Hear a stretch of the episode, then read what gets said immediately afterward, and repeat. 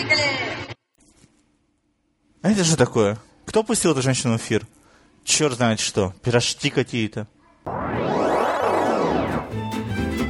Горячая десятка в программе «Человек с бульваром».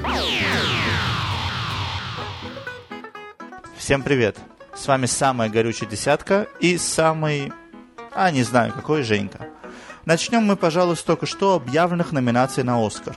Подробный перечень фильмов-номинантов вы можете посмотреть в нашем киноклубе. Я же лишь отмечу несколько. Французский артист получил номинации на лучший фильм, лучшую режиссуру, лучший сценарий, лучшего актера. Короче, за все. Аналогично с «Потомками». Радуют несколько номинаций Альновской «Полночи в Париже». Неожиданно для меня обошли мартовские «Иды Клуни» и «Резню Поланского». Рослинга и Ди Каприо обошли номинациями на главную мужскую роль. А в остальном смотрите полный список и давайте ждать окончательных результатов. Ну, а теперь, собственно, сама десятка. Поехали! На десятом месте у нас по-прежнему «Железная леди», фильм про легендарную премьер-министршу Англии Маргарет Тэтчер с Мэрил Стрип в заглавной роли.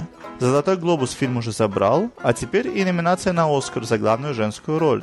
Но со сборами неважно. На девятом месте заканчивает свои расследования Шерлок Холмс и доктор Ватсон. Думаю, что без дедуктивного метода можно смело предсказать, что это их последняя неделя в десятке. Восьмое место. Отличная, но невыполнимая миссия Тома Круза. Будем ждать с пятой. На седьмом месте уже не так радостно, как прежде шумят Долли Паттон и Куин Латифа.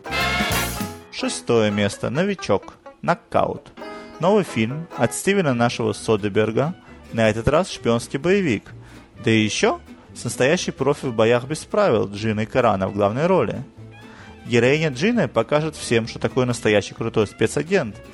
Кроме нее, в фильме заняты Антонио Бандерас, Билл Пекстон, Майкл Фасбендер, Майкл Дуглас. Мэтт Даймон на этот раз не играет. Критики кино хвалят. Фильм, кстати, стартовал в российском прокате. Пятое место. Отреставрированная и переведенная в трехмерный формат диснеевская классика «Красавица и чудовище». Четвертое место, наконец-то расширившее свой прокат и, соответственно, и доходы, экранизация второго романа Джонатана Сафрана Фойера «Жутко громко и запредельно близко». История мальчика, чей отец погиб 11 сентября. Родители мальчика играют Том Хэнкс и Сандра Баллок.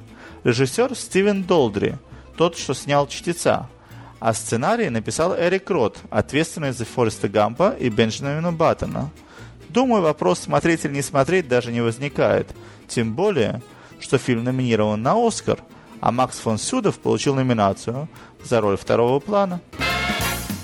Третье место. «Контрабанда».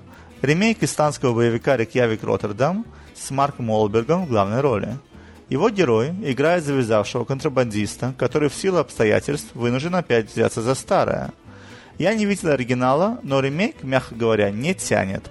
Обычный боевичок с абсолютно предсказуемыми сюжетными ходами – да и Марк Уолберг, честно говоря, не лучший на свете актер, даже для боевиков. Второе место – «Красные хвосты». Правильнее, правда, было бы назвать фильм «Черными хвостами», ведь речь в нем пойдет о воздушном батальоне, состоящем из одних чернокожих пилотов и ведомым майором Эммануэлем Стенсом в исполнении Кьюба Гудинга-младшего. Продюсер проекта сам Джордж Лукас. Ну и на первом месте очередной другой мир – если не ошибаюсь, уже пятый, хотя кто их считает. Селин, героиня первых фильмов, оказывается на свободе в самый кульминационный момент борьбы против вампиров и оборотней.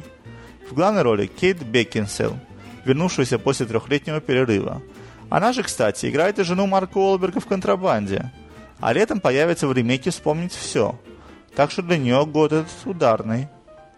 Другой мир стартовал в российском прокате. А еще в России начался показ драмы «Что-то не так с Кевином», где главную роль играет Тильда Суинтон, получившая, кстати, за этот фильм номинацию на Оскар. Я подробно писал о Кевине в своем последнем обзоре, так что не стану повторяться, лучше читайте там. Кроме того, можно посмотреть «Бедную богатую девочку», которая играет Шарлиз Терон, а ленту создал дуэт Райтман Коуди, ответственный за успех Джуно. Критики говорят об очень злом фильме. И еще одна российская премьера «Кремень». Триллер о киднеппинге. У известного бизнесмена похищают сына, но злодею нужны не деньги толстосума, а кое-что куда более ужасающее. Он требует, чтобы отец покончил жизнь самоубийством.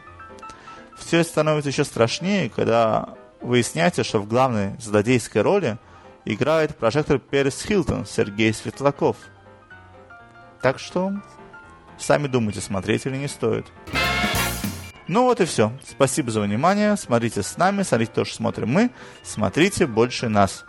Bye-bye. Горячая десятка в программе «Человек с бульваром».